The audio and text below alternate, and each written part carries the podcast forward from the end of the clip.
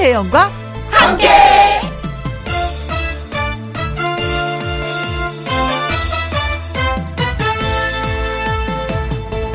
오늘의 제목 척이 곧 실천이다. 가수는 히트곡으로 기억이 되고 개그맨은 유행어로 기억이 됩니다. 제 친한 지인이자 동료인 황기순 씨는 이 사람의 유행어가 이거였어요. 척 보면 아니다. 그런데 저는 이렇게 말하고 싶습니다.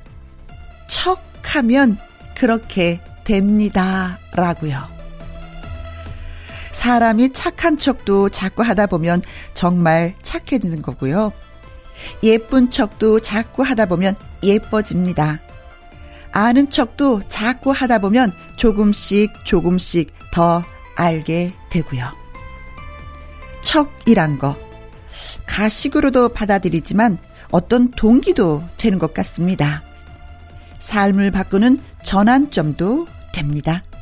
척 하면 그렇게 되, 되, 되, 됩니다. 2020년 9월 26일 토요일 김혜영과 함께 출발합니다.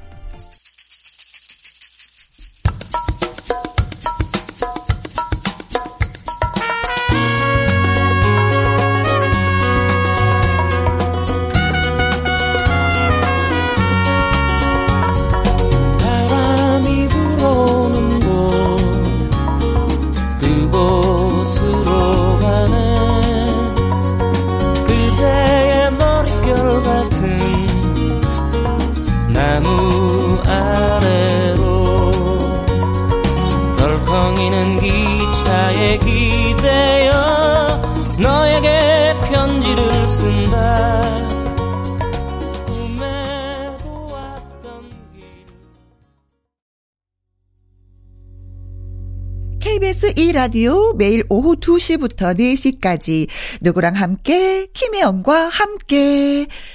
9월 26일 토요일 첫 곡은 김광석의 바람이 불어오는 곳이었습니다. 어, 김혜영과 함께 1부는요, 토요일에 뉴스타, 음, 신성 씨와 사연 창고를 개방하는 날입니다.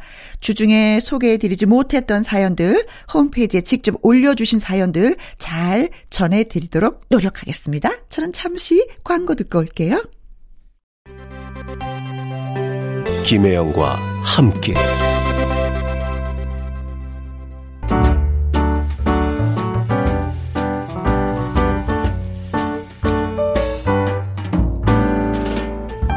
김혜영과 함께해서 드리는 선물입니다. 편안한 구두 바이네르에서 구두 교환권. 1등이 만든 닭가슴살 할인. 이 닭에서 닭가슴살 세트. 발효 건강 전문 기업 이든 네이처에서 발효 홍삼 세트. 똑똑한 살균 습관 마샬캡에서 브이실드 살균 소독제와 마스크. 건강식품 전문 브랜드 메이준 뉴트리에서 더블 액션 프리바이오틱스 마스크 전문 MSK 인더스트리에서 휴클린 KF94 마스크. 제이원 코스메틱에서 뿌리는 하이라 고체 앰플. 트러블을 잠재우는 퓨어포레에서 센텔라 시카 스킨케어 세트를. 그리고 여러분이 문자로 받으실 커피, 케이크, 햄버거, 치킨, 피자, 교환권 등등등등 선물도 보내드립니다. 송가인 이별의 영동선 듣고 올게요.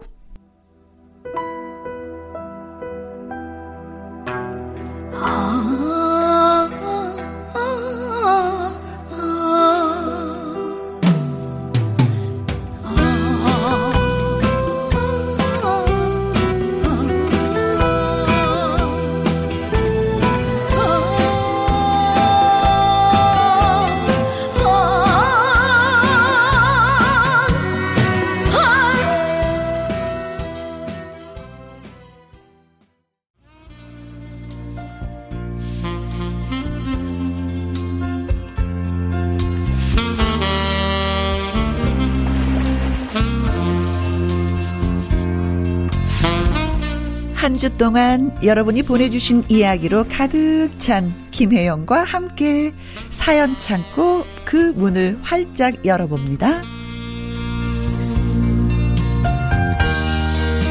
토요일에 뉴스타. 스스로를 KBS의 아들이라고 말을 하는 남자. 가수 신성 씨 안녕하세요 어서 오세요. 안녕하세요. 오늘도 이렇게 인사드리는 토요일의 남자. 뉴스타 신성 인사드려요. 네. 아니 왜 KBS의 아들이라고 그래요 왜? 아 요즘에 KBS에서 네. 아주 방송의 본물이 터졌습니다. 일단은 아~ 뭐 라디오부터 시작을 해서요. 네. 뭐 방송도 그렇고 어 지금 러브콜이 굉장합니다. 6시 내고요. 그렇죠. 네 어. 박자. 네. 아, 그래서 네. 어 제가 또 수요일에도 네. 아, 또 가서 또 스튜디오 음? 또 생방송하고 왔거든요. 아, 그래요? 네. 어머머머머머. 출연한 뒤로 네. 어, 팬들도 그렇고 시청자분들도 그렇고 네. 요즘에 제가 좀 말하는 것도 굉장히 많이 늘었고 음. 그리고 예능감도 많이 좋아졌다. 아.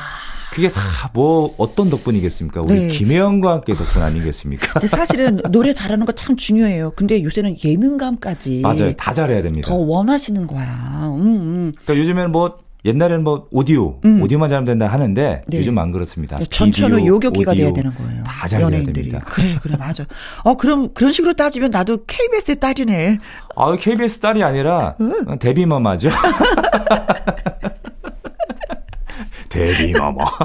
우리끼리. 어, 지난주에 이제 신성 씨가 이제 방송하고 돌아가셨잖아요. 네. 그리고 나서 문자가 많이 왔습니다. 신성 씨의 웃음소리는 탄산 음료라고 하면서 유명균 님이 보내주셨어요. 오, 유명균 님께서. 네. 어, 제 웃음소리가 탄산 음료 같다고요? 네. 이게 조금 탄산 음료 같으셨나요? 그러게요.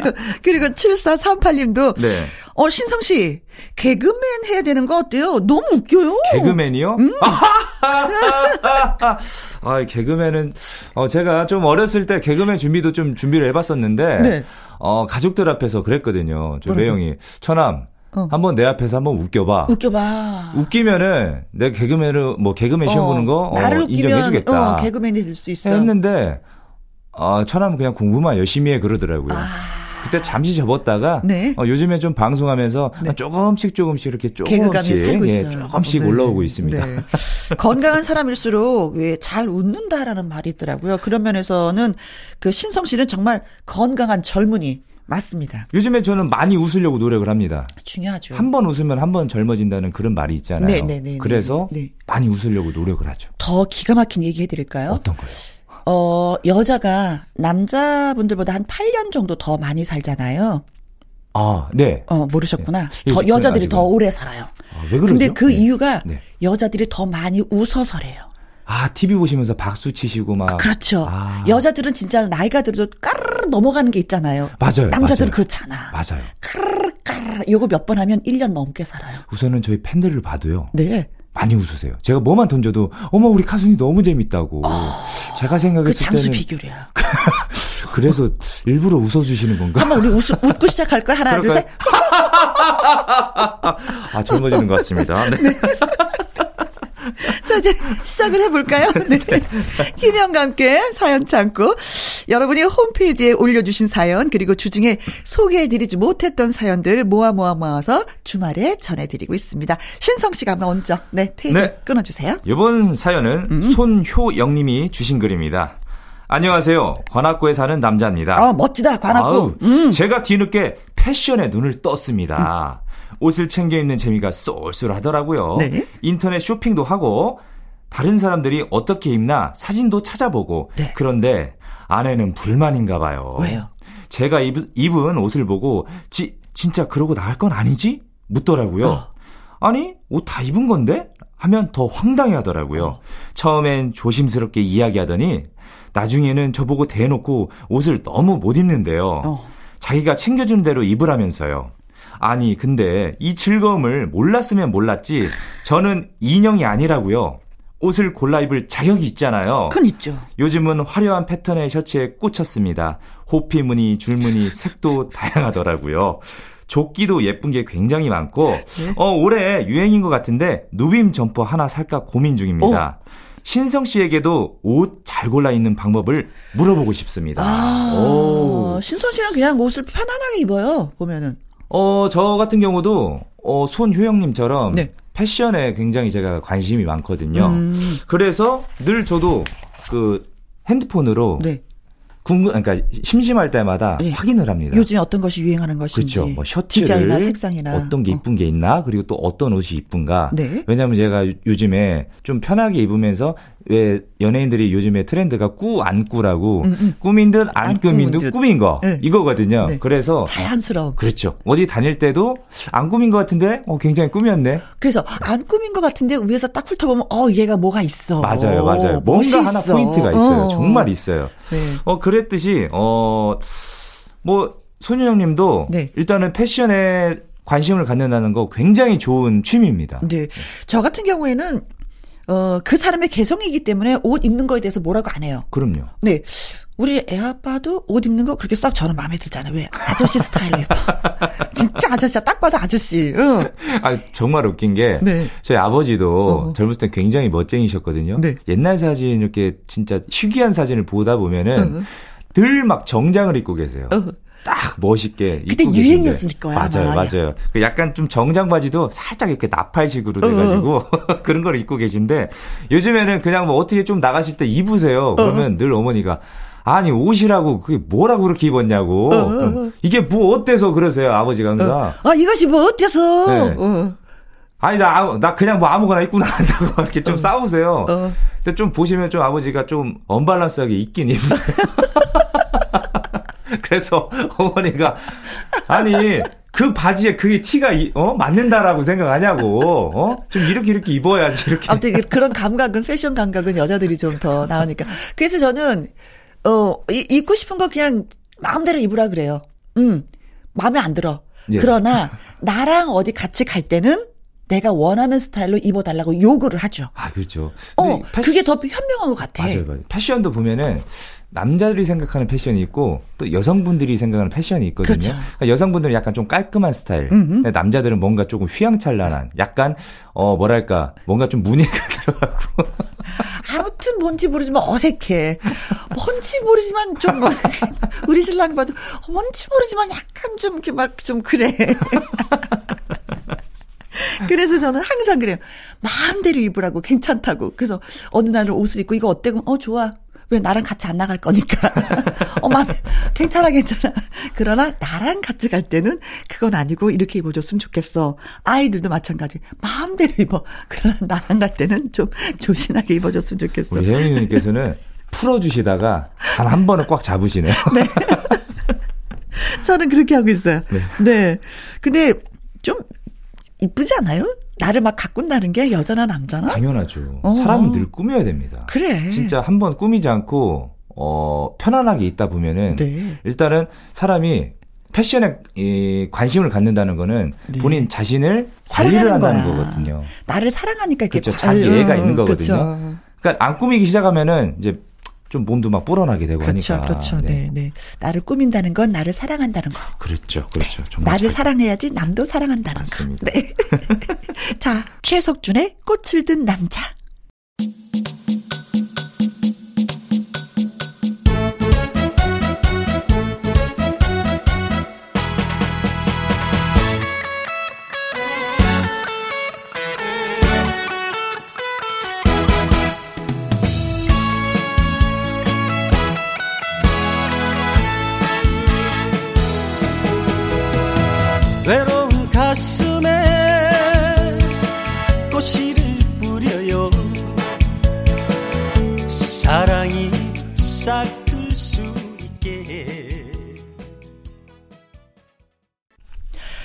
진짜 옷 잘 입는 분들 보면 좀 약간 좀 매력은 있죠? 그럼요. 느껴지죠? 음. 굉장히 매력 있죠. 근데 저는 손효영님에게 네. 한 가지 좀 팁을 드리고 싶어요. 팁을. 네. 어, 좋다. 본인을 본인이 네. 거울 앞에서 늘 거울 앞에서 이렇게 섰으면 좋겠어요. 아, 자주 봐라, 나를. 그럼요. 그렇죠. 본인 체형이 있을 거 아니에요. 그렇죠. 리고 그 아까 뭐 사진 같은 거 굉장히 많이 보신다 하는데 네. 굉장히 큰 도움이 됩니다. 그래요. 그 제일 중요한 거는 신발. 음. 신발에 포인트를 주는 게 굉장히 좋습니다. 아, 이분 또 신발 더 여러 컬레 사시겠네. 모든 패션의 완성은 바로 신발. 신발입니다. 네. 자, 김혜영과 함께 토요일 1부는요, 트롯 샛별, 어, 가수 신성 씨와 청취자 여러분의 사연을 소개해드리고 있습니다. 이번에는 5874님의 사연이에요. 얼마 전에 집에 있는데 심심한 거예요. 그래서 정리를 시작했습니다. 책장에 먼지도 털고 안 보는 책도 버리고 묶어두고 그런데 앨범을 찾았습니다. 아시죠? 정리하다가 앨범을 찾으면 그날은 거기에서 정리가 끝난다는 거 알고 있죠. 예, 끝이야. 그렇죠. 네, 네, 진도가 안 나가. 바닥에 주저앉아서 사진 구경을 하기 시작했습니다. 비교적 최근에 사진이 있었어요. 아이 중학교 졸업 사진, 고등학교 입학식 사진, 그리고 패키지로 떠난 프랑스 파리 여행 사진 등등등등. 루브르 박물관 앞에서 활짝 웃고 있는 가족들 사진을 보니까 기분이 좀 이상해졌습니다. 왜냐면은요, 그 사진을 찍고 나서 소매치기를 당해서, 아이고. 어머머머머머머머머. 여권이며 지갑이며 다 털리고 고생을 했거든요. 어머머머머머머. 어떡해. 어. 다가올 운명도 모르고 좋다고 웃고 있는 사진이었지만 그래도 반가웠어요. 코로나19 때문에 다시는 뭐 이렇게 여행 갈 수 있을까 싶기도 하고 아무튼 당시에는 고생을 했어도 황당하고 힘들었던 순간이 더 오래오래 기억에 남는 것 같습니다. 혜영 씨, 신성 씨도 잊지 못할 여행 경험담이 있으신지요? 있으세요? 저 여행? 같은 경우에는요. 일단은 여, 여권과 음, 통장이 동일합니다. 텅텅 비어 있습니다. 그래서 갈 수 없는 상황. 아, 제가 해외 여행은 많이 못 다녀봤어요. 어, 저도. 딱, 딱 가본 데가 딱 두 군데입니다. 일본이랑 중국이요. 음. 그것도 여행이 아니고요. 공연으로. 공연으로. 어떻게 보면 그래. 조금 저도 해외여행 굉장히 많이 다니고 싶죠. 음. 뭐좀 그 나가서 네. 그 나라의 정서와 그 문화를 좀 이렇게 보면서 오면 굉장히 좋을 텐데 네. 그럴 기회가 많이 없었어요. 그거는 뭐 저랑 비슷한데 그래서 저는 마실 가는 걸 좋아해요. 마실이요. 예, 집 그러니까. 뭐, 어, 바로, 그니까는, 어, 그니까는, 집 앞에 마실, 뭐, 뒷동산, 뭐, 옆 동네, 그 산에 가고, 들에 가고, 이런 걸 너무 좋아해요. 멀리 가시진 않으시네요. 예, 멀리는, 그 해외 여행은 그동안 이제 라디오를 진행하다 보니까 해외 아, 여행은 맞다. 진짜 못 가봤어요. 그래서 여건이 난 깨끗해. 도장이 없어. 저도 깨끗합니다. 아주 깨끗해. 그래서 여행에 대해서 누가 막 얘기하면 저는 가만히 있어요. 그래서 여행 안 다녀오셨어요? 그래서 아니요, 옛날에 가족 여행 한번 사이판 갔다 온 적 있어요. 사이판, 사이판. 저도 부모님이랑 한, 단 한 번도 해외여행을 못 나가봐가지고요. 근데 오히려 최근, 그- 예. 음, 최근에는 그 여행 못 가시는 분들이 대부분이잖아요. 그쵸. 코로나 때문에. 예, 예. 근데 재미있는 게 뭐냐면은 여행을 가지 못하시는 분들을 위해서 그 몇몇 외국의 항공사들이 그 패키지를 내놓은 거예요. 아, 저 그 뉴스를 봤어요. 오, 티켓 판매. 맞아요, 맞아요. 그러니까 비행기만 타고 오. 내리지는 않고 네. 갔다가 어. 어, 디 갔다가 두 시간. 돌고 오는 거야. 근데 그것도 지금 엄청난 예, 예, 예, 예, 예, 예. 그 지금 막 난리가 손님이 났대요. 만 원. 네. 굉장히 많은. 그래서 여행 가는 기분으로 들떠서 가방 싸고 아침 일찍 공항 가서 거기서 그 아침 살짝 설레이죠. 먹어주고 어, 설레이죠. 먹어주고 커피 한 잔 마시면서 둘레둘레 사람들 구경하고 수속 밟고 비행기 탁 타고 기내식 먹고 두 시간 돌다 오는 거야. 야, 근데 그것 또한 재밌어요. 정말 재밌어요. 재밌을 것 같아요. 음. 뭔가를 그래도 하늘에 떠가지고 어 구름 위를 설레잖아요. 나르면서 굉장히 설레이죠. 네. 그럴 때 귀가 막힐 때 한 번씩 침을 꿀꺽 삼켜주면서 그렇죠. 귀가 뻥 뚫리게. 그렇죠, 그렇죠. 저 아는 분의 아는 분은 여행을 그렇게 많이 하신 분인데 요새 여행을 못 가잖아요. 네. 그러니까 부부가 공항을 간대요. 아 일부러 어, 그냥 그 가서 기분을 내려고요. 어, 거기서 밥을 사 먹고 커피 한 잔을 하고 비행기 뜨는 거 손 한 번 흔들어 주고 어 그것도 나쁘지 않은데요. 그러고 온다고. 그래서 아, 여행을 많이 하셨던 분들은 또 이런 걸 또 못 참는구나. 근데 우리는 그런 게 또 관심이 없잖아요. 그렇죠. 어. 저희는 라디오에 관심이 있죠. 그렇죠. 그래서 아 여행을 하시는 분들은 또 이렇구나라고 했는데 어 그래서 아 이것도 좀 괜찮다라는 또 생각을 해봤어요. 어떻게 라디오 끝나고 한번 네 공항 한번 한번 갔다 뛸까요? 올까요? 내가 운전하리? 아 제가 운전해 드려야죠. 옆에 탈까 뒤에 탈까?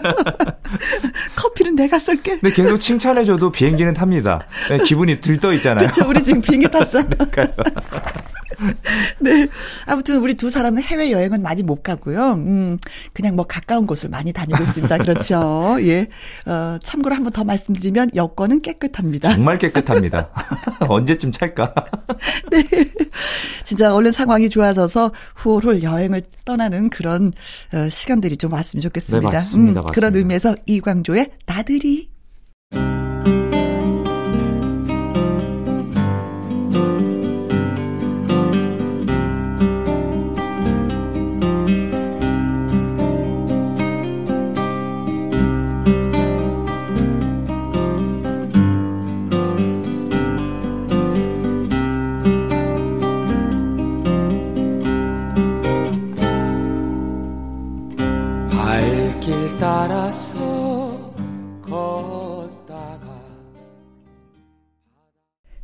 함께 토요일 일부 사연 창고 활짝 열고 여러분의 이야기와 신청곡 배달해 드리고 있습니다. 자, 신성 씨. 네. 이, 아, 2410님의 사연입니다. 네. 남편이 블럭에 빠졌어요. 아, 아이들 갖고 노는 그 그쵸, 블럭 그 쌓는 거. 블럭. 예. 처음에 아이가 생일 선물로 받아온 걸 자기가 해보더니 음. 시간도 잘 가고 너무 좋다고 조립하는 거에 재미를 붙인 거예요. 아. 그래서 뭐 흥미를 가질 만한 게 있으면 좋지. 음. 처음에 이렇게 생각을 했는데 문제가 생겼습니다. 어떤? 블럭을 하나둘씩 끊이지 않고 사는 거예요. 그리고 그게 만만치 않은 비용이라는 걸 제가 알아버린 거죠. 음. 허리띠 졸라매도 모자랄 판에 지금 그런 걸 사게 생겼어? 음. 정 그렇게 조립하고 싶으면 만들었던 거 다시 부수고 처음부터 조립해! 했더니 저보고 그게 말이 되냐고 뭘 모른대요.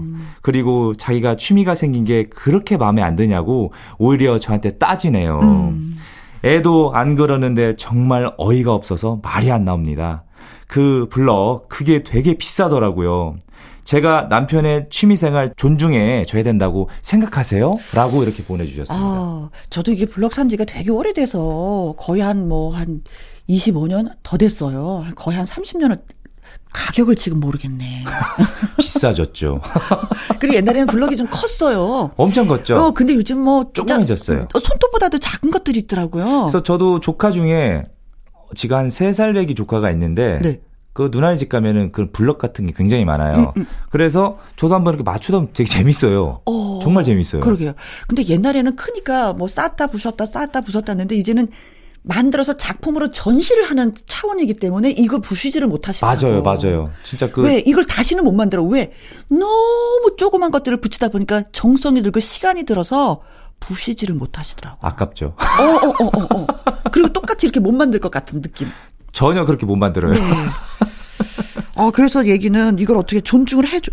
저는 존중을 해줘야지 된다고 생각을 해.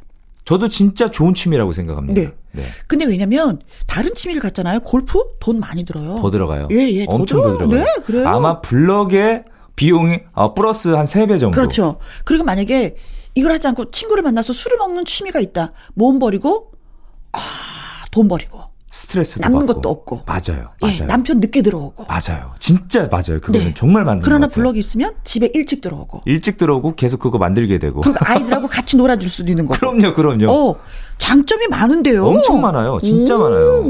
우선 저도 어, 자전거에 취미를 붙이다 보니까 이 자전거를 산다고 해서 다가 아니더라고요. 그렇죠. 바로 부속품이 타야지. 따라옵니다. 음흠. 헬멧도 사야 되죠. 자전거 옷도 사야 되죠. 그렇죠. 리고 고글도 써야 되고. 그리고 동호회도 만들어야지. 맞아요, 맞아요. 그리고 장갑, 네. 뭐또 부속품으로 여러 가지가 많아요. 뭐 속도계도 사야 되고, 프레쉬도 사야 되고. 네. 그렇게 돼- 어떻게 되는지 알아요? 토일 매일 나가야지. 맞아요, 맞아요, 맞아요. 집에 없어요. 집에 없어요. 밖에 나가게 블럭은 되거든요. 블럭은 집에, 있어. 있어요. 그, 그러면은 한 가지 조금 조언을 해준 게 있다면 네. 어 블록이 좀 비싸다라고 생각하면은 야- 약간 그 있잖아요 퍼즐 퍼즐도 같은 개념이지. 그렇죠 비슷하지. 퍼즐이 좀 비용이 좀 그래도 좀 절감이 되거든요. 하나 있으면 또 여러 개로 계- 계속 놀수 있는 거잖아요. 네 그래서 좀 퍼즐 쪽으로 좀 유도를 해보는 것도 나쁘지 않다라고 생각합니다. 저는. 아, 그렇습니다. 그 쇼핑이 취미다. 돈 너무 많이 써. 너무 많이 들어. 너무 많이 쓰죠. 진짜 너무 많이 어, 통장이 바닥이나. 어. 여권처럼 비어 있죠. 그죠? 늘 비어 있어. 쇼핑 비어 있어. 저는 괜찮다고 생각해. 정말 좋습니다. 네, 네, 진짜 네. 좋은 취미입니다. 네. 네. 그것도 아이들한테 물려줄 수도 있어. 그럼요. 음, 장점. 어, 장점이 너무 많은데.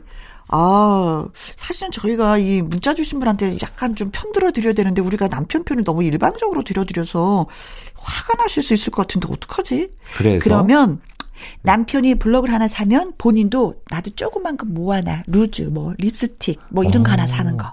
그것 또한 좋은 방법이네요. 그렇죠. 네. 음. 그러면 그럴 거 아니에요. 뭐. 왜 이렇게 많이 사는 거야?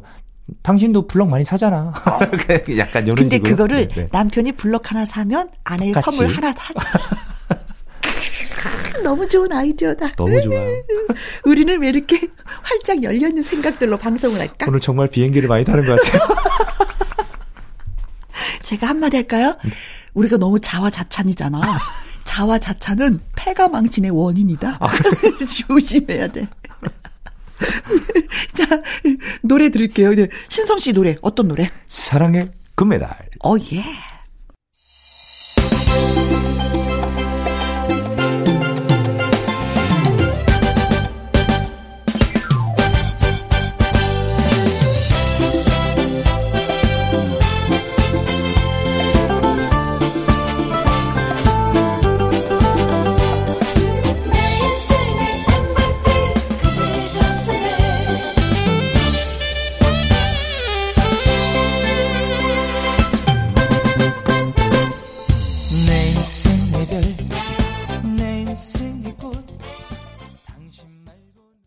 사랑의 금메달. 음, 잘 들었습니다. 노래 듣는 동안에 제가 하나 생각났었어요. 어떤 거요? 그거 뭐냐면, 블록 쌓기. 네. 그 완성품 만들잖아요. 그거 판매도 한다?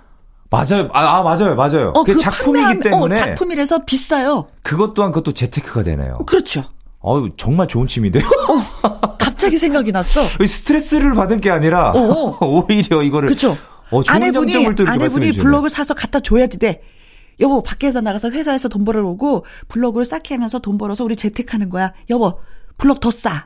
아, 투잡, 투잡. 진짜 이거 정말 좋은 정보인 것 같아요. 와, 진짜 우리 혜영이 누님은 아, 저번부터 진짜 아, 문학소녀로도 조금 손색이 없었지만 네. 뭔가 좀 이런 재테크에도 굉장히 굉장한 아. 우 진짜 제가 이건 진짜 배워가는 겁니다. 그래요? 진짜로. 와. 아 근데 재테크는 제가 못해서 실제로 어 그럼 혹시 우리 혜영 누님의 어 그 어 우리 어 재테크요? 아니 아니 아니요.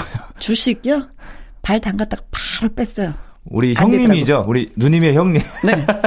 뭐 취미 어떤 거를 좀 갖고 계신지. 우리 애 아빠는 네. 음 아, 취미가 뭐더라? 없어. 어, 어.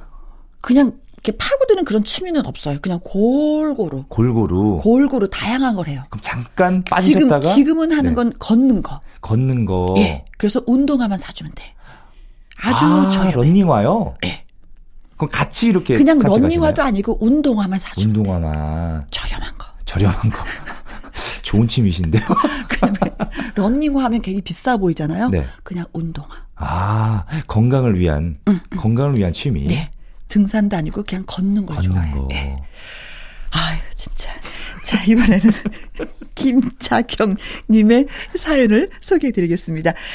저에게는 손자 한 명 있습니다. 눈에 넣어도 안 아플 귀한 녀석인데, 근데 요즘은 좀 밉네요. 아이들 부모가 사정이 있어서 일곱 살 난 손자가 우리 집에 그 시골에 잠시 내려와 지내고 있습니다. 아. 그런데 요 녀석이 편식이 심해도 너무 심한 겁니다.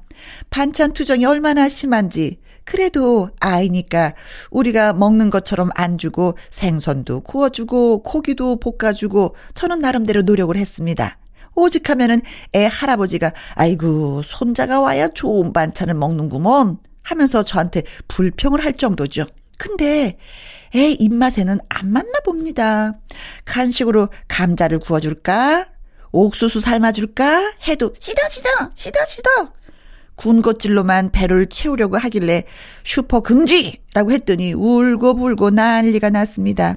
정작 저 혼자 열심히 신경 쓴 반찬은요. 아이고 우리 할아버지가 다 먹습니다. 아주 신나하죠. 룰루랄라 노래를 부르면서 밥을 먹습니다. 누가 보면 손자 구박하는 할미인 줄 알겠습니다. 아이고 억울해서 하소연을 좀 해봅니다. 또 이런 사연을 음. 보내주셨네요. 서울 입맛에 길들여져 있으면 시골 밥상에는 아이들이 좀 그렇지 힘들어할 수도 적응이 안. 되죠. 그렇지. 적응이 절대 안 되죠. 저희 집에도 네. 이제 조카들이 오면은 음. 제 어머니가 이제 아침, 점심, 저녁을 어찌됐든 밥을 차려줄 거 아니에요. 그렇죠. 올라오는 반찬 해봐야 거의 이제 풀 반찬, 그렇지. 김치, 뭐 진짜 뭐 고기도 이렇게 올라오긴 하는데 음. 정작 아이들 입맛은 햄, 그렇죠. 약간 뭐 돈가스 달걀말이. 맞아요. 음, 그런 게 있어야 밥을 음, 먹거든요. 소세지. 그래서 항상 보면은 조카들이 밥을 잘 안 먹어요. 어. 진짜 막 보면 막 과자 같은 것만 먹고 음. 그러는데 제가 그래서 그 모습을 보고 뭐 계란 후라이라든지 계란말이라든지 어, 어. 아니면 햄을 구워준다든지 하면은 그것만 먹어요. 좀. 그것만 먹어요. 음. 근데 사실은 할머니가 이렇게 차려주신 밥상을 보니까 다 건강 밥상인데 일곱 살이 뭘 알겠어. 아직은- 뭐 건강을 챙길 애가 아니잖아 상황이. 맞아요. 할머니 내가 건강을 위해서 감자도 먹고 옥수수도 먹고 네, 생선도 먹고 고기 이게 아니니까. 세대가 바뀌었습니다. 어, 어어어어. 요즘 아이들은 뭐 햄버거, 뭐 그렇죠, 핫도그 피자나. 약간 어. 이런 걸 좋아하기 때문에 음. 어뭐 옥수수나 네. 할머니 속 타는 마음을 일곱 살이 어떻게 알아주겠어요. 그냥 할아주면 신났네, 할아버지랑 신나서. 근데 옛날에는 진짜 먹거리가 없어서 참 그랬지만 지금은 먹거리가 풍부한데 내가 먹던 음식들이 아니니까. 그쵸. 아, 차라리 나는, 어, 아이가 일곱 살이니까 학교 가기 전까지는 할머니랑 같이 살았으면 좋겠다. 그래서 입맛도 좀 바꾸고 좀 마음껏 시골에서 뛰어노는 그런 어떤 그 있잖아요. 그렇죠. 뭐 뭔가 추억도 좀 많이 생기고 굉장히 많이 할머니의 사랑도 좀 듬뿍 받아보고 어. 강아지랑도 놀아보고 벌레도 잡아보고 꽃도 심어보고 뭐 이런 게 얼마나 정서적으로 좋을까 다 좋은데요. 한 가지 단점이 있어요. 뭘까요? 말투가 어. 할아버지 할머니 말투로 바뀌어요. 이건 진짜입니다. 진짜예요. 맞아요. 그래서 조금 할아버지 할머니랑 잠깐 좀 지냈던 아이들이 다시 올라오게 되면은 어. 맞아요. 말투가 바뀌어 있어요. 우리 어머니가 우리 딸을 잠깐 이렇게 봐주셨어요. 우리 집에 와서 음, 네. 엄마는 윙크가 안 되는 거야. 윙크가 윙크요. 발음이 네. 닝크 닝크. 닝크 해봐라 닝크. 그러니까 우리 애가 할머니 닝크 닝크 좀 무슨 말인지 못 알아들었잖아요. 어, 닝크. 닝크. 엄마, 닝크, 닝크. 그러더니 또 한 번은 어르신이 오셔갖고, 네. 아유, 이렇게 팔대기가 시려. 팔땡기. 팔이 시려를, 아유, 팔대기가 시려. 그러니까 우리 애가, 엄마, 팔대기가 시려. 팔대기가 시려. 제 친구도 지금 맞벌이를 하고 있거든요. 네. 그래서 이제 아이를 좀 시골로 보냈어요. 어. 그래서 할아버지 할머니 지금 손에 크고 있는데 그런 말을 한답니다. 어떤? 예를 들어서 이제 오랜만에 가면은 어. 이제 밥 먹을 때 아직까지는 지금 뭐 어린이집을 다니고 있더라고요. 어. 그래서 아빠 밥좀좀 미겨줘. 먹여줘가 아니라 미겨줘. 말투가 좀 충청도화가 돼가지고 아이 좀 미겨줘 막 이런데요. 아이들이, 야, 이거 밥 먹어라. 그러면, 대슈. 맞아요, 맞아요. 다섯 살이, 대슈. 그래요, 또. 안 할머니도. 놀아주면 아 부에는겨. 할머니, 할아버지의 구수한 말까지 배울 수 있는, 네. 시골.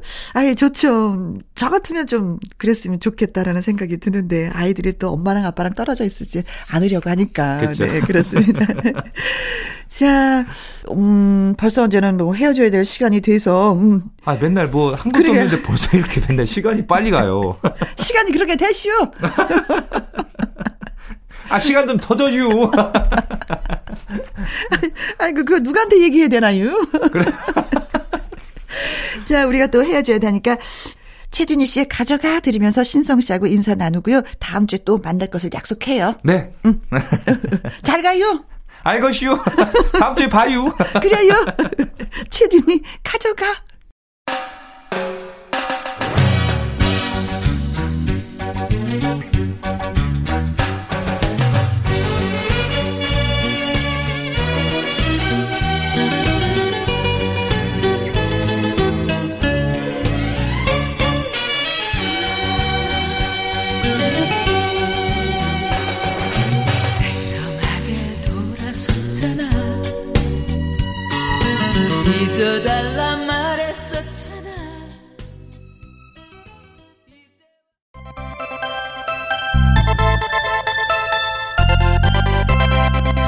김혜영과 함께 김혜영과 함께.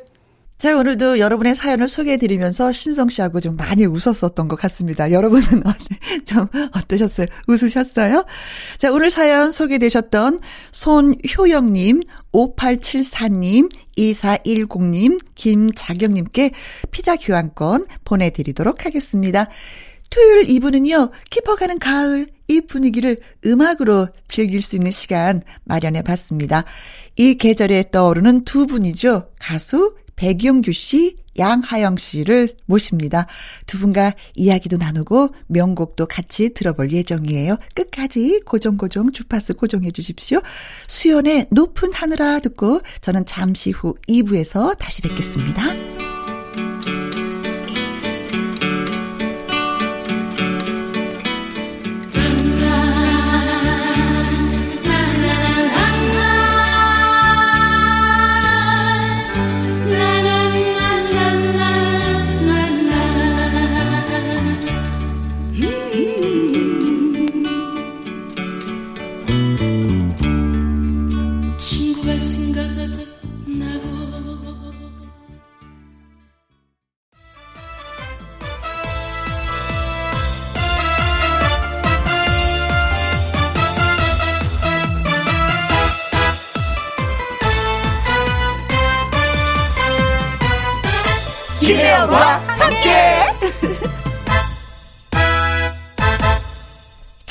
함께 2부의 문을 활짝 열었습니다. 어, 토요일 2부는요, 음악으로 감성을 충전해 드리려고 합니다.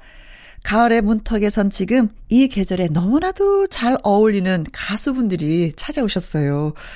추억의 노래로 기억되지만 음악 인생은 현재 진행형인 두 가수분이십니다. 백영규 씨와 양아양 씨. 우후, 혼자 박수 쳐야지. 두 분과 즐겁게 이야기도 나누고요. 명곡들도 들어볼 예정이니까 조금만 기다려 주십시오. 곧 만나실 수 있습니다. 지금부터 바로 분위기를 살려보도록 하죠. 가을 하면 떠오르는 노래가 바로 이 노래예요. 백영규의 슬픈 계절에 만나요.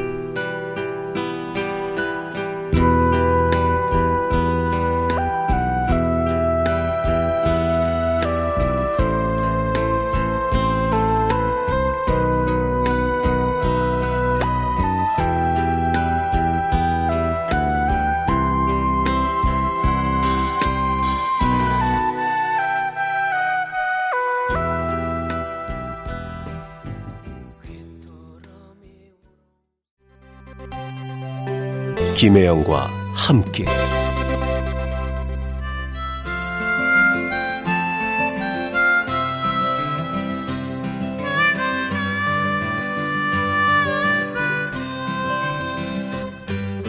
나는 나는 갯바위.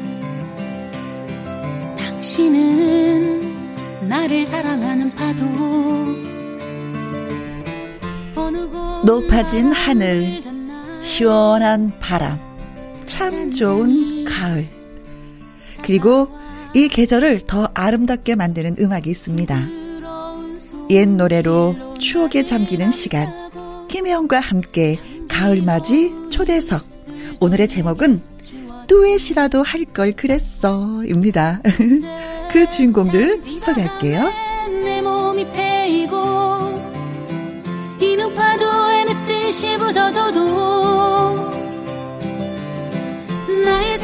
누군가는 슬픈 노래를 부를 수밖에 없는 운명이라고 했고요. 누군가는 청승 미학의 대가라고도 했습니다. 즐거운 날에도 이 가수 목소리를 듣다 보면은 빠져들죠. 슬픔 속으로. 노래하는 음유시인 백영주 씨 반갑습니다. 안녕하세요. 진짜 진짜 오랜만 이게 몇 년 만이에요. 제가 말이에요. 카페에서 뵙고 오늘이 예. 처음인 것 같아요. 몇 그러면은 년이 지났어요. 개인적으로는 한 10년이 돼야 하는 것 같은데요. 아이고, 오라버니 죄송합니다. 자, 그리고 가을맞이 초대석 오늘의 제목 듀엣이라도 할 걸 그랬어의 또 다른 주인공을 소개하지요. 솔솔 불타오르는 가을바람에 통기타 반주에 실려오는 이 가수의 노랫소리는 단풍이 든 나뭇잎에 맺힌 이슬 한 방울과도 같다라고 누군가가 그 누군가가 말했습니다. 통기타 없는 인생은 생각할 수 없다. 이제는 원조 포크 여신 양하영 씨를 열렬히 환영합니다. 안녕하세요. 반갑습니다. 아, 김혜영 씨 드디어 만났네요. 그러게요. 우리 전화 통화만 했잖아. 그래요. 만나서 우리 커피 한 잔 하고 싶은데 얼굴 보고 싶은데 서로 얘기 나누고 싶은데 우린 계속 통화만 했었거든요. 너무 바쁘셨어요. 어, 서로가 그랬었던 것 같아요. 음, 네, 반갑습니다. 네. 네, 반가워요. 자, 김영과 함께 두 분 이렇게 같이 모시긴 저희가 처음이잖아요. 그리고 네. 오랜만에 두 분 뵙고 네. 기분이 어떠세요? 저는 선배님 너무 좋아해서 선배님하고 방송 잡히면 네. 일단 기분이 그냥 업이 돼요. 아, 배경주 선생님하고 같이 선배님하고 네. 스케줄이 잡히면. 네, 그래서 오늘도 막 아주 일찍 아침 일찍부터 서둘러서 나왔습니다. 아, 그러면은 또 후배랑 같이 하시는 또 선배님의 입장에서는. 뭐 좀 복잡해요 머리가. 왜요, 왜요? 양화영 씨랑은 뭐 이제 익숙돼 있고 네. 또 김혜영 씨를 여기서 만나니까 네. 아, 좀 막 낯설기도 하고 반갑기도 하고 네. 어, 그런데 왜 여기 스튜디오 들어올 때 음. 왜 양하영 씨만 안아주고 저는 어, 벌 시작부터 약간 차별을 하시는 것 같아서 아이, 지금이라도 아, 안아주셔야 되겠는데요. 오빠 알았어. 이거 진짜 이거 내 끝나고 두 번 안아줄게. 이거 진짜 그런 걸로 질탈 줄 몰랐네. 이거 오빠 은근슬쩍 졌네. 진짜 나이가 많으신 분들은 그런 걸로 질투하는데 오빠가 젊은 거예요. 네, 맞아요. 예, 그런 걸로 멋있네요. 아니 젊게 사시네. 너무 자연스럽게 자매처럼 네. 이렇게 껴왔는데 어허. 좀 어 보기 좋다. 아니 선배님께서도 그러시겠지만 김혜영 씨는 제가 데뷔해서 이미 MC로 만난 사이인데 그 횟수가 벌써 얼마나 오래되었어요. 네. 그러다 보니까 제 방송사에 방송인으로서의 정말 저하고 같이 간 그 몇 안 되는 분 중에 한 분이세요. 근데 저는 양하영 씨는 우리가 얘기를 많이 해보진 않았어요. 근데 음. 방송하면서 잠깐 잠깐 복도에서 잠깐 잠깐 보는데 뭔지 모르지만 가까이 가고 싶은 여인이야. 아, 저도 김혜영 씨 너무 좋아해서 어, 방송국 가면 언제나 이렇게 옆에서 훔쳐보듯이 보고 그랬거든요. 그래서 어떨 땐 제가 막 일방적으로 전화도 하고요. 또 누구를 통해서 안부 좀 음. 맞아요. 전해주세요라고도 하고 제가 늘 그랬었어요. 그랬어요, 진짜. 그러다가 오늘 만나서 오라버니 포옹을 했네 내가. 자 김희영과 함께해서 마련한 가을맞이 초대서 오늘 제목은 듀엣이라도 할 걸 그랬어라고 정해봤어요. 각자 그 멤버가 서로 있었잖아요. 그렇죠. 네. 네. 그런데 두 분이 호흡이 너무 잘 맞고 궁합이 맞다 그래야 되나? 음, 가수들도 그런 거 있잖아요. 네네. 그래서 제목을 이렇게 정해봤습니다. 어. 괜찮죠? 네, 너무 어, 저는 좋은데요. 양하영 씨 목소리를 너무 좋아하고 한마음 혼성 듀엣 나왔을 때 네. 저도 혼성 듀엣 출신이잖아요. 콘서트 그렇죠. 올해방. 네. 한 마음 나왔을 때 약간 충격이었어요. 그 목소리랑 네. 그 하모니가. 네. 그래서 아. 그때부터 양하영 씨를 한번 노래 한번 해봤으면 좋겠다. 음. 이제 그런 생각을 갖고 있었죠. 아 그러셨구나. 저야 뭐 선배님 노래를 들으면서 자란 세대니까. 그렇죠. 뭐 몇 살 차이는 사실은 안 난다고 하더라도 음. 악 활동이 벌써 빠르셨기 때문에 제가 물레방아 노래를 굉장히 그야말로 즐겨 불렀거든요. 그러다 보니까 선배님하고는 선배님의 곡을 어 그렇게 많은 연습을 안 해도 네. 그 호흡을 맞출 수가 있어요. 좋아했으니까요. 사람이 그런 게 있다? 어, 라디오 방송이 굉장히 많이 있잖아요. 근데 네. 후배들이, 어, 혜영이 선배님, 어, 언니 거 진짜 제가 즐겨 들어요. 어제도 들었어요. 오늘도 음. 네네. 들었어요. 막 이러면 이 서- 후배가 이뻐 보여. 어, 그럼요. 근데 지금 오라버니도 양하영 씨가 어 선배님의 노래를 즐겨 음. 불렀어요. 그럼 더 예뻐 보이지 않아요? 많은 후배들 중에서?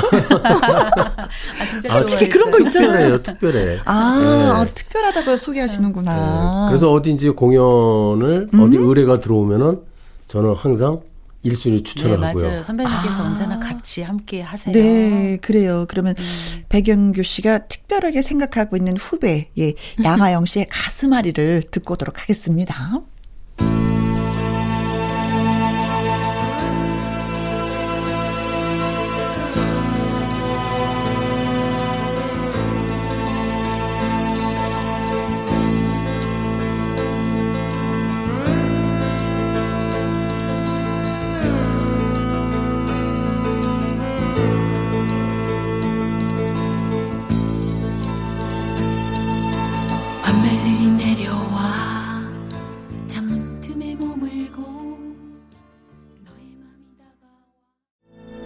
사실 이맘때면은 공연으로 두분 굉장히 바빠야 될 시기인데. 그렇죠. 네. 공연 그래도 하고 계시는 건 있으세요? 어, 거의 못했어요. 그렇죠. 거의 못했고, 이제 요즘 또 변화된 세상에서 맞춰서 이제 그런 공연을 준비를 또 하고 있죠. 어, 또 비대면 공연을 하시는 분들도 계시더라고요. 네, 비대면 공연이 거의 이루어진 것 같아요. 아, 이제는. 네, 이제는. 방송도 비대면 공연으로 하고요. 그렇죠. 네. 음. 이제 공개 방송을 해야 되는데 관객들을 모실 수가 없으니까. 네, 네, 네. 사실 아, 관객들이 우리를 보러 왔겠지, 그들이 내가 노래하면 박수를 쳐주겠지 이런 생각이 아니라는 걸 이번엔 너무나도 절실히 느꼈어요. 그들이 없으면 노래 부를 이유가 없다. 그렇죠. 네. 그쵸. 정말 어, 그 노래하는 이 피드백이 없다는 게 얼마나 어, 체감이 컸던 한 해였는지 몰라요. 네, 네. 노래를 하면서 같은 노래를 불러도 더 힘들죠. 더 힘들고 정말 한분한 분이 너무 소중하고 네. 어, 가끔가다 조금 약간 우울한 마음이 들면 음. 콘서트 영상 예전 거 보면서 막 기뻐해요. 에너지 충전하고 네, 그래요. 네. 그분들의 환호 소리, 박수 치는 소리, 이거 그 네. 화면이 하나 딱 나와도 기분이 너무 좋아요. 그럼요. 아, 저분들이 있어서 우리가 노래를 더 신나게 했고, 네. 어, 더 힘을 얻었구나라는 근데 비대면 콘서트 저도 이제 준비하고 있는데. 네. 그 장점이 좀 있는 것 같아요. 어떤 장점이요? 프로그램상으로. 네. 네. 어, 일반 그 콘서트에서는 어, 콘서트 할 때 이제 주로 자신의 히트곡 알려진 곡을 위주로 가게 되거든요. 그렇죠. 네. 그분들이 듣고 싶어하는 예. 노래이기 때문에. 그런데 그런 오픈된 데서 나만 좋아하는 어떤 숨은 노래를 하면은 관객들이 이제 어좀 뭐야 반응이, 예. 음, 그런데 그렇죠. 비대면 콘서트에서는 할 수가 있다는 게 아, 네. 내 노래를 내가 마음껏 부를 수 그렇죠. 있다. 어. 아, 아, 또 그런 장점도 있네요. 또 그리고 또 이- 이게 어 아주 각 나라에서 들을 수도 있고요. 그러니까 오래 보존이 된다 그럴까? 저희들이 공연하면 일회성으로 끝날 수 있는 것이 음. 좀 보존이 돼서 많은 분들이 또 함께 하시는 그런 장점도 네. 있더라고요. 요즘에 진짜 비대면으로 보면은 그 전 세계 공연을 다 볼 수가 있더라고요. 네. 그렇죠. 예. 그러면 직접 뭐, 아, 나도 해야지 되겠다라는 생각도 많이 하실 것 같아요. 예. 어, 그래서 지금 계획이 잡혀 있는 공연이 어, 내일 모레 이제 9월 28일 네. 제천에 가면은 청풍호라고 있어요. 네. 청풍호의 뭐 비봉산 네. 산 꼭대기에서 이제 산 정상에서 네. 콘서트를 하는데 이제 공연 기획 작품이죠. 이거는. 그래서 환상적이겠다. 어, 멋있겠어요. 실력 있는 뮤지션들 초대하고 네. 그리고 이제 오랜만에 홍민 씨, 홍민 선배를 초대해서 네. 어. 만드는 콘서트 제천에서 4시부터 하는데 이제 생방송으로 나가요. 네. 생방송으로 아, 나가고 여러분들이 알아서 찾아주시고 저도 또 중요한 공연은 잘 보겠습니다. 이제 개인 콘서트 네. 10월 23일 10월 13일. 음, 다, 네. 이것도 아, 다 이제 정말 많은 하는 계획이 거잖아요. 있으시네요. 네. 월요일 날 공연은 이제 등산을 하면서도 이제 공연 좋을 것 같아요. 땀 좀 흘리시겠는데요. 올라가시려면 꼭대기까지. 뭐 이제 아마 편한 케이블카가 되다 줄 거예요. 아유, 잘 됐으면 좋겠어요. 네. 고맙습니다. 네. 자, 아무튼 뭐 이렇게 두 분을 만나서 이런저런 얘기하고 있는데 반갑기도 하고 또 그런가 하면 또 양아연 씨 같은 경우는 또 우리가 건강 문제로 많이 힘들었었잖아요. 그랬던 시절이 있었죠. 그렇죠. 네, 지금은 건강해졌고요. 음, 음. 누구나 다 한 번쯤 아프면 자신을 돌아볼 수 있는 그런 시간을 갖지 않나 싶어요. 맞아. 네, 그래서 음, 또좀더 겸허해지고 음. 감사한 마음을 안고 살아가게 된것 같습니다. 진짜 아프면 안 되지만 이게 네. 아프고 나면 그 겸손해지는 거, 네. 남한테 더 배려하는 거, 네. 더 선하게 살아야지 되겠다. 맞아요. 뭐 이런 것들이 굉장히 불속으로 많이 따라와요. 네. 음. 그 아픔으로 인해서. 근데 그 아픔을 이겨나야지 많이 되는 거고 그 네. 아픔에서 무너지면 안 된다는 거. 그리고 이게 제가 너무 절실하게 느꼈던 거는 아프고 나니까 제가 아플 수밖에 없는 패턴을 갖고 살았던 거예요. 그래서 그 뒤로 이제 건강에 더 신경을 썼던 거죠. 그렇죠. 삶이 확 달라지는 거죠. 네, 네. 음, 음, 일상생활도 많이 달라 지고 네. 어, 식단부터 뭐 식단부터 자고 뭐 일어나는 것부터. 양하영 씨는 방법. 길게 건강하게 오래 살 것 같아요. 아 양화영 씨. 아니 왜 길게 왜, 오래 왜, 왜, 오래 왜? 왜, 왜 그런 생각을 하셨는지. 아니 저기 마음이 착해서 그 유기견을 많이 키우잖아요. 아, TV에서 봤어요. 왜? 진짜 몇 마리를 키우시는 거예요? 아니 많았는데 이제 하늘나라로 이제 25년 정도 되니까 다 가가지고요. 어, 이제 어, 어. 열 마리 됐어요. 아, 또 그때 그때 그 슬픔은 또 얼마나 컸을까. 네, 아홉, 마리였다가 이제 한 마리가 또 한 명이 또 들어오게 돼서 네. 2년이 닿으면 그렇게 좀 늘어났다가 줄어들기도 하늘나라로 음. 가죠 뭐. 네. 근데 그렇게 키우는 이유가 있을 거 아니에요. 그냥 측은지심이라고 표현해야 될까요? 그냥 어쩔 수 없잖아요. 어떻게 돈을 벌을 수도 없고 강아지들이 나가서 밥을. 얻어 먹을 수도 없고 지금 밥하고 물만 있어도 살 수 있으니까 아주 막 잘해준다는 생각은 안 하고요. 그냥 할 수 있는 만큼만 같이 사는 거죠. 음. 네. 그러면 나한테 얻어지는 게 뭐가 있어요? 즐거움, 기쁨? 어, 그런 즐거움, 기쁨보다는 인내심도 굉장히 많이 생기고요. 사람에 대해서 굉장히 많이 관대해져요. 왜냐하면 강아지들한테 베푸는 그런 사랑은 대가가 없는 거잖아요. 그렇죠. 근데 사람들과의 관계에서는 자꾸 이게 계산을 하게 계산을 되죠. 하게 되잖아요. 그러니까 그런 거 어떨 때 정말 저한테 너무 섭섭하게 하고 속상하게 하는 사람이 있으면 음. 그냥 강아지 한 마리를 본다 생각을 하고 하면은 그냥 다 아무렇지도 않아요. 그냥 아이 그래 저 사람은 강아지인데 약간 못된 강아지구나 이렇게 생각. 양하영 씨 옆에서는 조심해야 돼. 쟤는 강아지다. 쟤는 강아지다. 쟤는 강아지야. 네. 자, 너무나 예쁜 마음을 갖고 지내시는 분, 예. 그래서 이 노래 듣습니다. 배경규, 잊지는 말아야지.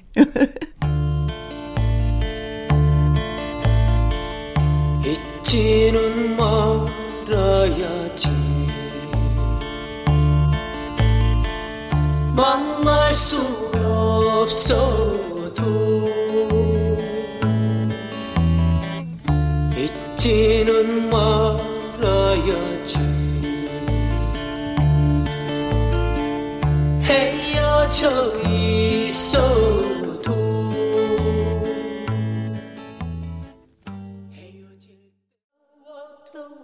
김현과 함께 토요일 2부 가을맞이 초대석. 이 계절과 너무나도 잘 어울리는 가수 두 분, 백영규 씨 그리고 양하영 씨와 함께하고 있습니다. 백영규 씨는 이충구 씨를 어떻게 만나신 거예요? 아, 같은 인천이고요. 네. 음, 그 친구는 이제 숙대 다니고 네. 저는 외대 다닐 때 네. 그때는 전철이 아니고 이제 경의선 열차. 아, 열차 안에서 아, 만나서 우리 열차. 같이 노래할까요? 이렇게 된 거예요? 뭐 그런 분위기죠. 그리고 이충구 씨는 이미 숙대에서 캠퍼스 스타였어요. 네. 노래 잘하는 걸로 네. 그래서 네. 어 그래서 저도 이제 노래를 좋아했으니까 자연스럽게 만나게 되죠. 아, 거기 또 그렇구나. 유심초의 그 유시영이라고 있어요. 네, 네, 네. 다 같이 음. 통학을 했거든요. 네. 네. 그러니까 젊었을 때는 노래 이렇게 부르게 되면 자연스럽게 만나게 돼요. 음, 노래하는 사람끼리 이렇게 만나다 네. 만나다 보면 같이 또 팀이 되는 거고. 그렇죠. 예. 어. 야. 근데 뭐 데뷔곡이자 동시에 그 히트했었던 순위 생각.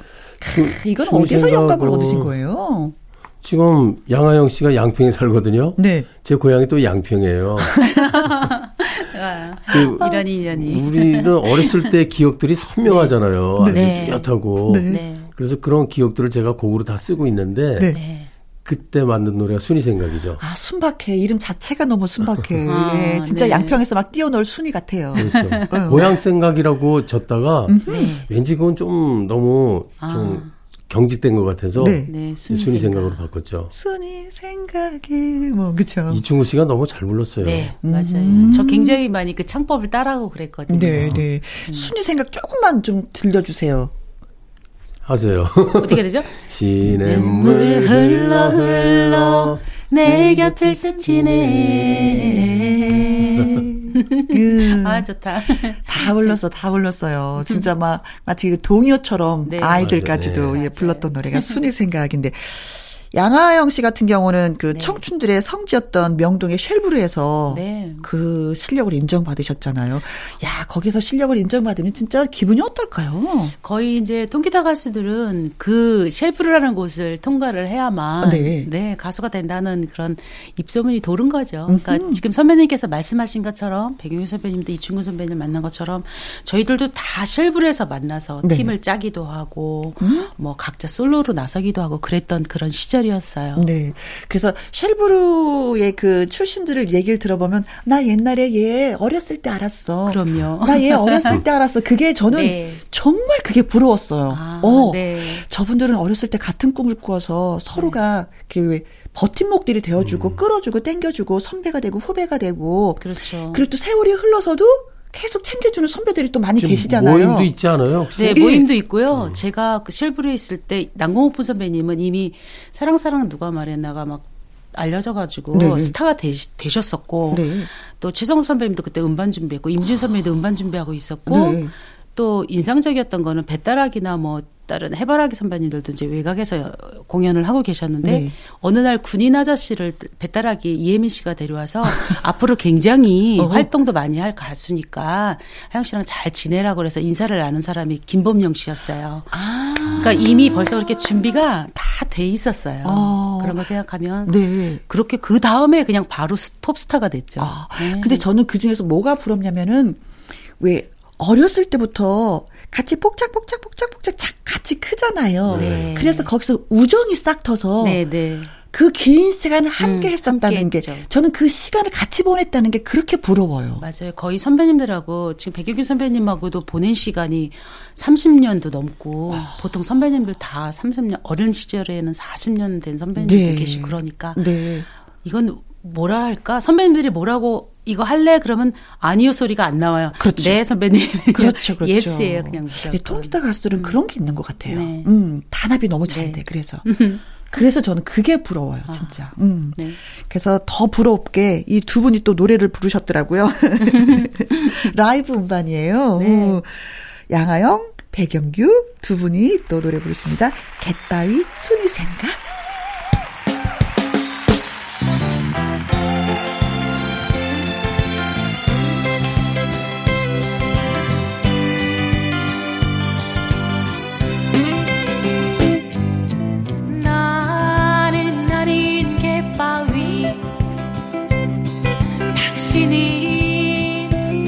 사랑하는 파도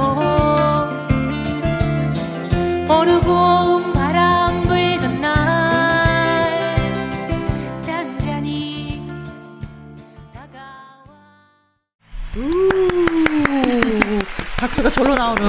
네, 네. 개따위와 순이 생각. 네. 좀 더 잘할 수 있었는데. 아니 저는 네. 갯바위를 들으니까 선배님이 이제 가슴앓이도 같이 함께 불러주시고 갯바위도 부르는데 제가 순위 생각 이 노래 어디서 불렀어요 선배님? 이건 상당히 오래 전인 것 같아요. 콘서트에서 어. 부른 것 같기도 하고요. 확실하게 기억은 안 나시는 네. 거예요. 근데 불렀는데. 상당히 오래 전에 아, 저 진짜 오랜만에 들었거든요. 어쩌다가 두 분이 공연을 하셨으면 기억을 할 텐데 공연을 워낙에 자주 그래서. 같이 아, 하셔서 자주 하는데 곡이 그때마다 바뀌거든요. 네네네네. 근데 순위 생각 너무 좋으네요. 어. 아니, 저도 이게 노래도 들으면서 그 바- 여러분들의 박수 갈채 소리를 들으니까 기분이 더 좋네요. 우리가 이런 분위기에서 노래를 해야 되는데. 지금 그렇죠. 김혜영 씨 표정이 더 좋아요. 그래요, 네. 자, 끊임없이 음악을 발표해 오신 백영규 씨. 작년에 발표하신 노래가 또 있다고 해서 얘기를 좀 해보려고 해요. 남편, 아내? 아, 아니, 남편 아 내는 이제 작년에 발표했고요. 네. 이제 최근에 발표한 노래는 이제 천사라는 노래고요. 천사. 천사. 왜요? 천사가 되고 싶어서? 아니면 천사를 찾고 싶어서?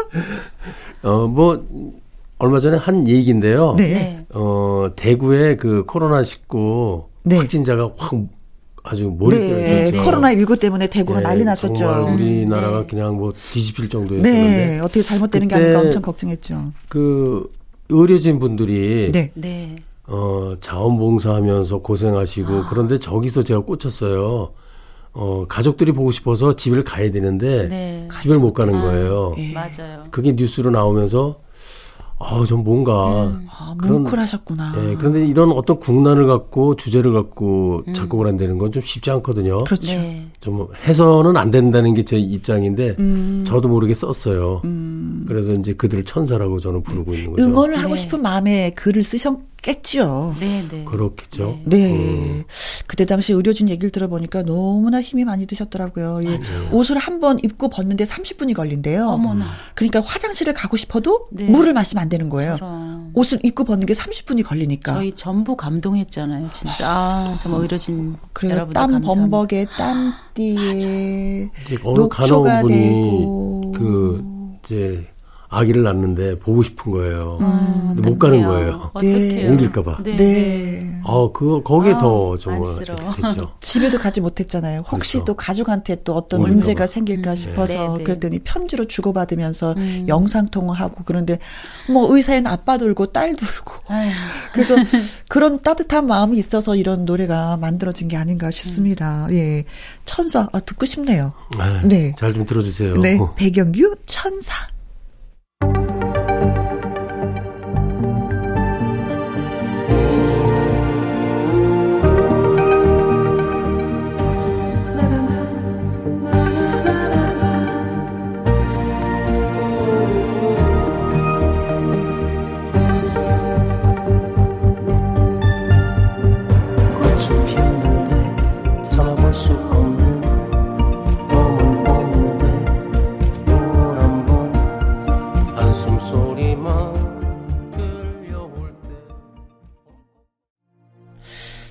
천사는 되지 못해도 남을 힘들게 하지는 말아야 되겠다라는 반성이 되는 노래인데요. 오늘 가사말이 강아지 너무 때문에. 반성하고. 아, 부른 가수 여, 여자 목소리 나오는데요. 네. 그 김도연이라는 가수예요. 네. 같이 혼성으로 불렀어요. 네. 네, 네, 네, 네. 노래 참 여자 가수랑. 노래하는 걸 굉장히 좋아해요. 아, 그러시구나. 저 양아영 씨는 네. 보니까 뭐, 이렇게 미술, 뭐, 조예가 굉장히 깊어요. 그냥 미술 좋아해요. 그림 그리시는 화가 선생님들 참 좋아하고 네. 또 언니가 또 화가시기도 하고 그래서 영향을 좀 많이 받아서요. 아, 친언니? 네, 그래서 그림을 같이 그리고 그랬죠. 아, 이제 TV 화면에서 뵀잖아요. 네. 예.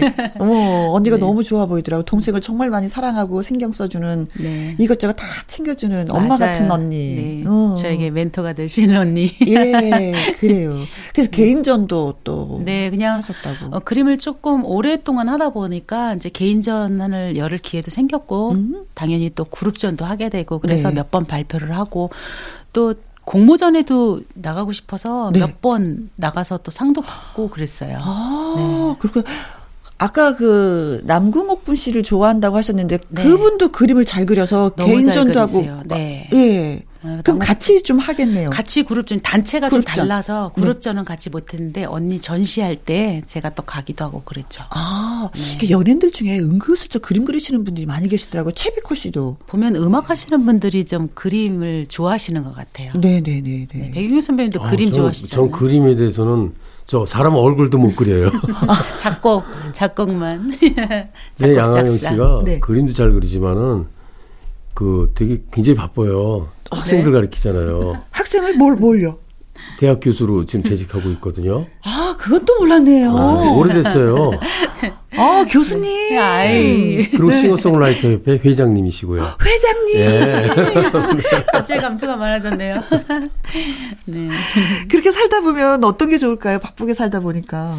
음, 그러니까 처음부터 하려고 했던 건 아닌데 음. 꾸준히 오래 하다 보니까 어느 날 그냥 이렇게 자리매움이 됐다고나 할까요? 자연스럽게 아 이제는 해도 돼야 때가 됐구나. 되는구나 이런 어. 생각이요. 그래서 선배님들 이제 뜻을 따른 거기도 하고 싱어송라이터 협회는 이제 작사 작곡 노래를 하는 사람들의 모임이기 때문에 굉장히 명예스러운 어, 그런 단체였어요. 그럼요, 선배님들하고 그럼요. 아주 15년을 함께했는데 네.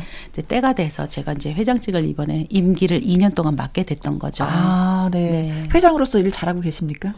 예, 좀 섬세하게 가는 것 같아요. 섬세하게. 예, 확실히 네. 여성인지 네. 어, 웬만한 거 안 놓치려고 하는 것 같아요. 음, 믿고 맡기셔도 되는 분이구나. 네. 뭔가 뭔가 좀 개혁이 일어나지 않을까. 아, 정말 좀 싱어송라이터들이 노래 좀 발표할 수 있는 기회가 좀 많아야 되니까 그런 무대를 좀 많이 만들어야겠죠. 네. 그럼 이게 교수님의 자리는?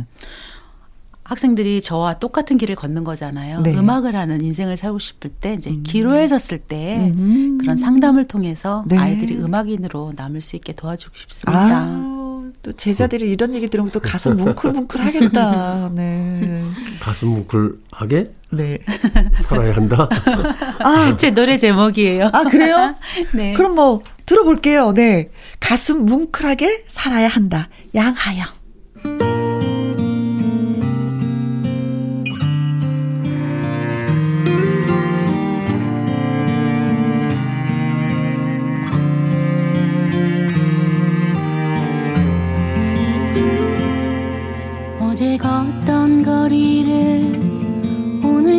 다시 걷더라도 어제 만난 사람을 오늘 다시 만나더라도 어제 겪은 슬픔이 오늘 다시 제목이 너무 마음에 드는 것 같아요. 가슴 뭉클하게 살아야 된다. 어떤 느낌이 있어야 된다는 얘기잖아요. 네, 이 가사말은 양강모 시인님의 시였어요. 네, 그래서 제가 양강모 시인님의 시집을 네. 여러 권을 읽다가 가장 감동을 받은 시기도 하고요. 이 시를 너무 좋아해서 암송을 계속 하다가 아. 어느 날, 아, 이 노래 한번 곡으로 만들어 보면 어떨까 싶어서 잔잔하게 통기타 곡을 한번 만들어 보았는데 네. 요즘 이렇게 힘들고 어려울 때마다 제가 이 노래 불러도 힘이 나는 걸 보면 네. 여러분들께도 큰 힘이 되었으면 좋겠어요. 진짜 옛날에는 정말 좋은 시의 노래를 많이 우리가 예, 네. 그렇죠. 예. 네. 곡을 붙여서 했었던 것 같아요. 네. 많이 있어요. 네. 근데 이제는 뭐 자작곡 하시는 분들이 워낙에 많이 계시니까 일단 글을 잘 쓰시니까 백영규 선배님만 해도 굳이 뭐 시인님의 시를 빌어서 쓰실 곡을 곡은 아니죠. 어, 어. 그러다 보니까 근데 네. 저 같은 경우는 어 작사에 대한 그렇게 관심은 굉장히 많은데 그래도 이렇게 좋은 글을 만나면 진짜 곡을 쓰고 싶더라고요. 음악을 할 줄 알면 얼마나 좋을까. 진짜, 네. 어, 뭐, 곡도 많이 만드시지만 또, 백영규 씨 같은 경우는 기획의 선두주자라고 표현을 해도 되는 맞아요. 거잖아요. 어, 이거 가면서 맞아요. 갑자기 네. 저를 띄워주시네. 아니 대단한 기획력이시고 그리고 너무 꼼꼼하세요. 네. 그래서 저희들이 공연 잡히면 선배님한테 별로 이렇게 의뢰할 때 어. 물어보지 않고 선배님은 그럼 언제 어떻게 이렇게 간단하게 얘기 듣고 보면 너무너무 디테일하세요. 음, 공연을 많이 하셔서 더 그런 면이 있는 건가요? 어, 그 경험이 상당히 중요한 것 같아요. 제가 음, 네. 그 80년도 초에 음반 제작을 했거든요. 네. 그 네. 경험 아. 그리고 한때 또 작년까지 제가 방송 DJ를 좀 그렇죠. 했던 그런 네. 경험들이 네. 음, 합쳐 가지고 어 그리고 요즘에 이제 공연을 하다 보면은 왠지 그 시민들한테 똑같은 공연을 보여준다는 게 이게 좀 너무 무책임한 것 같아서 늘 새로운 공연을 좀 해야 되겠다. 네. 그래서 제가 이제 백다방 TV라는 그 유튜브 채널 만들었어요. 네. 그래서 거기서 공연 기획을 하면 후배 가수들이 다 도와주죠. 네. 이제 도와준다는 개념은 어, 같은 함께 하는 거지. 거죠. 그렇죠. 네. 어, 뭐 출연료부터 해서 그래서 후배들 덕분에 그 백다방 TV 거기서 모여서 같이 네. 공연도 하고 네. 그런 경험들이 자꾸 일을 하게 만들더라고요. 네, 근데 선배님께서는 워낙 작곡을 하시면서 가수들한테 국내 가수들한테 곡을 준 가수들이 참 많으세요. 그래서 그 가수들이 함께 하시니까 네 당연히 백다방 TV가 화려해질 네, 수밖에 네, 네. 없죠. 어쨌든 씨앗을 많이 뿌리신 거잖아요. 그냥 뭐 놀지는 않았어요. 그냥 자꾸 이- 하다 보니까 네. 또 자꾸 무슨 수가 생기고 수가 생기고 그렇더라고요. 음. 근데 저는 이 질문을 꼭 하고 싶었어요. 그 다양한 직업이 있잖아요. 네. 근데 두 분은 가수시잖아요. 네. 내가 가수를 하니까 내 인생에 있어서 이게 참 좋았다. 하는 게 뭐가 있을까? 내가 음. 가수에서 난 이게 너무 좋았어. 저는 많이 있는데 네. 특히 생각나는 거는 누구나 살면서 어려울 시기가 다 있잖아요. 네. 그 굉장히 그 막 벼랑 끝에 막 서 있는 그런 느낌들. 근데 음악으로 다 극복을 했어요. 음악이 나를 치유하더라. 예, 예. 그래서 뭐 음악으로 그 음악한테 제가 기대요. 음, 기대고 그러다 보니까 그게 극복이 되고 네. 호전이 되고 그러더라고요. 그래서 그거는 정말 잊지 못하는 것 같아요. 네. 그야말로 음악이 백영규 씨에 있어서는 의사 선생님도 되고 약도 되는 거고 때로는 수술이 되는 거고 뭐 그런 거네요.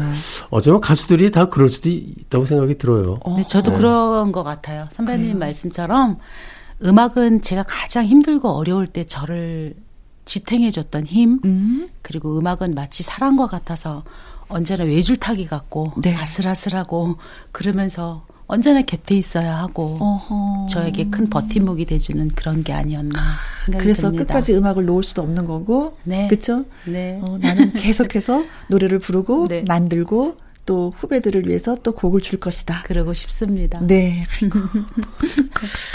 노래는 나의 힘이다. 예, 두 분의 얘기 들었습니다. 아, 진짜 오늘 이렇게 와주셔서 너무 고맙고요. 또 강아지 더 계속해서 잘 키우시고 또 네, 백유규 고맙습니다. 선생님 또곡 너무 또 많이 만드시고. 네, 열심히 쓰겠습니다. 저는 오늘 이 자리에서 선배님께 부탁 하나 드리고 싶은 어, 게 좋아요. 예. 아까 저는 선배님께서 많은 곡을 작곡했지만 그렇게 많이 작곡한 줄은 그러게 몰랐어요. 몇백 곡? 네, 작사 작곡이시잖아요. 그 노래를 전부 모아서 모음집을 만들어서 음. 음악집으로 만들어 주신 우리 후배들에게 얼 마나 큰 선물이 될까? 음악을 사랑하는 사람들이. 큰 네, 큰 힘이 될 것 같습니다. 네. 어, 선배가 후배한테 숙제를 주는 게 아니라 후배가 선배한테 숙제를 줬어. 또 하셔야죠, 그러면. 네. 자, 토요일 가을 초대석 듀엣이라도 할 걸 그랬어. 예, 마무리하면서 두 분이 같이 부르신 노래가 있다고 해서 좀 들어보려고 해요. 예. 음, 이 노래 들으면서 인사를 드리도록 하겠습니다. 네, 양하영 씨 메인 보컬로요. 네. 엄마 그리워요. 저 어머니 생각하면서 네. 작곡한 거고요. 그리고 이제 추석이 앞두고 있으니까 이 노래가 네. 좀 맞을 것 같아서 선곡을 했어요. 네, 자, 엄마 그리워요. 예, 두 분이 노래하십니다. 그리고 저희는 여기서 인사드려요. 네. 고맙습니다. 고맙습니다. 네, 고맙습니다. 네. 네.